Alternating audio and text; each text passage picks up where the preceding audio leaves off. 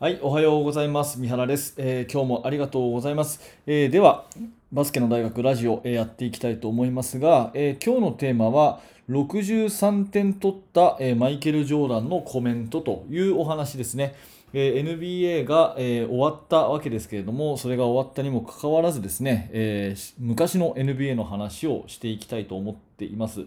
えまあこれ結論から言うとですね個人の活躍よりもチームの勝利をまあ優先するマイケル・ジョーダンのかっこよさという話なんですが、まあ、こんな試合があったんですね、えー1986年の NBA のプレーオフでの試合です、えーシカゴブルーズ対ボストン・セルティックスっていう試合ですね。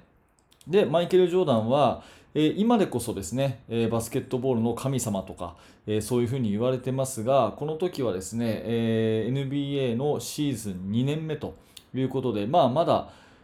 可能性はあるけれども本当にスーパースターになれるかどうか、えーちょっと疑問視する声もあるようなそんな時代だったんですね、えー対するボストン・セルティックスはラリー・バードがいたりケビン・マクヘイルがいたりとかね、えーまあ最終的にこの年優勝するのがセルティックスなんで、えーもう史上最強と言われたようなセルティックスに、えー若手中心のシカゴブルーズが挑むというようなプレーオフの1回戦だったんです。で、この時にですね、マイケル・ジョーダンは、プレーオフの1試合得点記録となる63点を叩き出すんですね。どんなに、えーボストン・セルティックスが、あのー頑張ってもマイケル・ジョーダンは1人を止められなかったと。いう試合で、えー今でもこの63点というのはプレーオフの個人得点の、え記録となっています、えまあ塗り替えられることはまだまだしばらくないのかななんて思います。でね、えー、とさらに裏話をちょっとするとですねこの86年っていうのはマイケル・ジョーダンはレギュラーシーズンで大怪我をしたんですよ。足の骨折です。でずっと何ヶ月も試合に出れなくて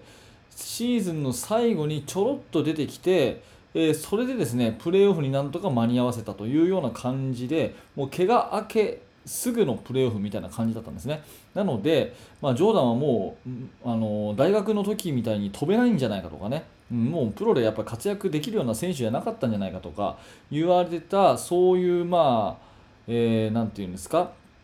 悪い評判をですね全部、えーこの63点で吹き飛ばしたんですね。まあ、個人的栄誉というには、まあ、十分なそんな記録だったと思います。でこの時に、まあ、試合はですね、えーダブル延長2回の延長の末ボストン・セルティックスが勝ってブルズはジョーダンが63点取ったにもかかわらず負けちゃったんですが、えーこの時に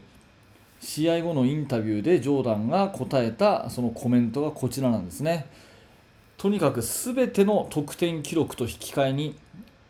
ここボストンガーデンでの勝利が欲しかったと、えー、全ての得点記録と引き換えに試合の勝利が欲しかったというふうに言ったんですね。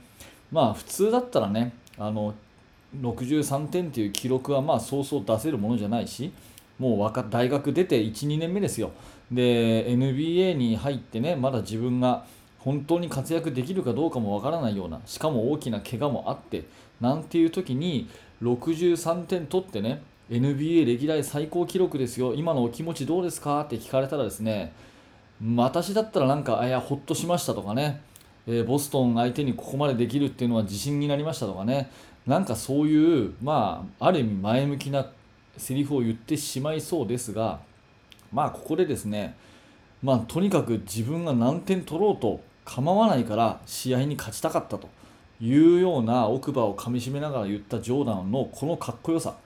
この話はね結構私は好きなんですよね。やっぱり試合になるとね、えー私も今日頃高校生見てますけど、うん、結局あの僕は何点取ったとかねそういうのって気になるじゃないですか、うん、誰しもそうだと思うし、まあ、気にしていいとは思うんですけど本当にですね、えーその個人記録を第一優先にしない。第2優先、第3優先でね、えー僕は何点取っただろうとかね、僕は何分試合出たとかね、そういうのあっていいとは思うんですけど、やっぱり一番はチームへの貢献であり、チームの勝利だという、本当にこの気持ちを持ってるプレイヤーっていうのは、まあ、巡り巡って個人記録も伸びるというふうに思っています。まあ、勝利のために徹してね、えプレーをして気がついたら63点取ってたという、まあ、ジョーダンにしてみればそういう気持ちなんでしょうかね。まあ、それでえーお気持ちどうですか？って聞かれた時に、まあ、63点取っても負けちゃしょうがないと。とにかく全部もう得点記録なんかどうでもいいと。歴代記録なんかどうでもいい。とにかく試合に勝ちたかったって言ったジョーダンがですね、まあ、その後、えー今のかの有名なマイケル・ジョーダンになったというのはやっぱここからこういうメンタルから来てるのかなというふうに私は、えー解釈をしています、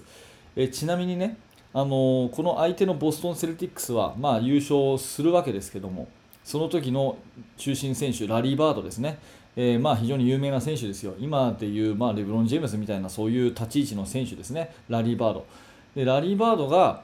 えー逆にですねインタビューで何て答えたかっていうと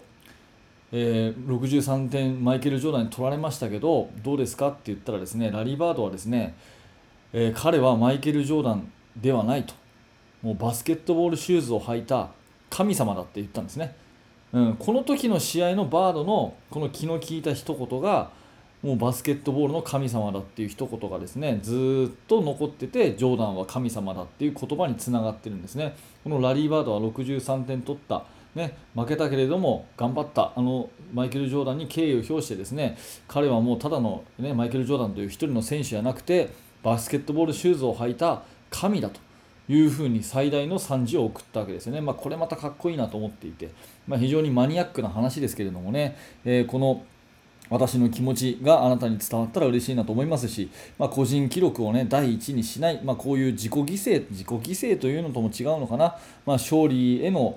えー執念、それからチームへの貢献、そういったものを第一にする選手こそが、まあ、巡り巡っては個人記録も伸びるんじゃないかなというお話です。はい、ありがとうございました、えーこのチャンネルでは音声コンテンツ、ラジオということで、えーバスケットボールに関わる話をしています。えー YouTube でお聞きの方はぜひですね、動画の説明欄開いていただくといろいろ書いてあるんですが、えヒマラヤというね、えラジオアプリありますので、そちらの方もフォローしてみてください。はい、えーご清聴ありがとうございました。三原学でした。それではまた。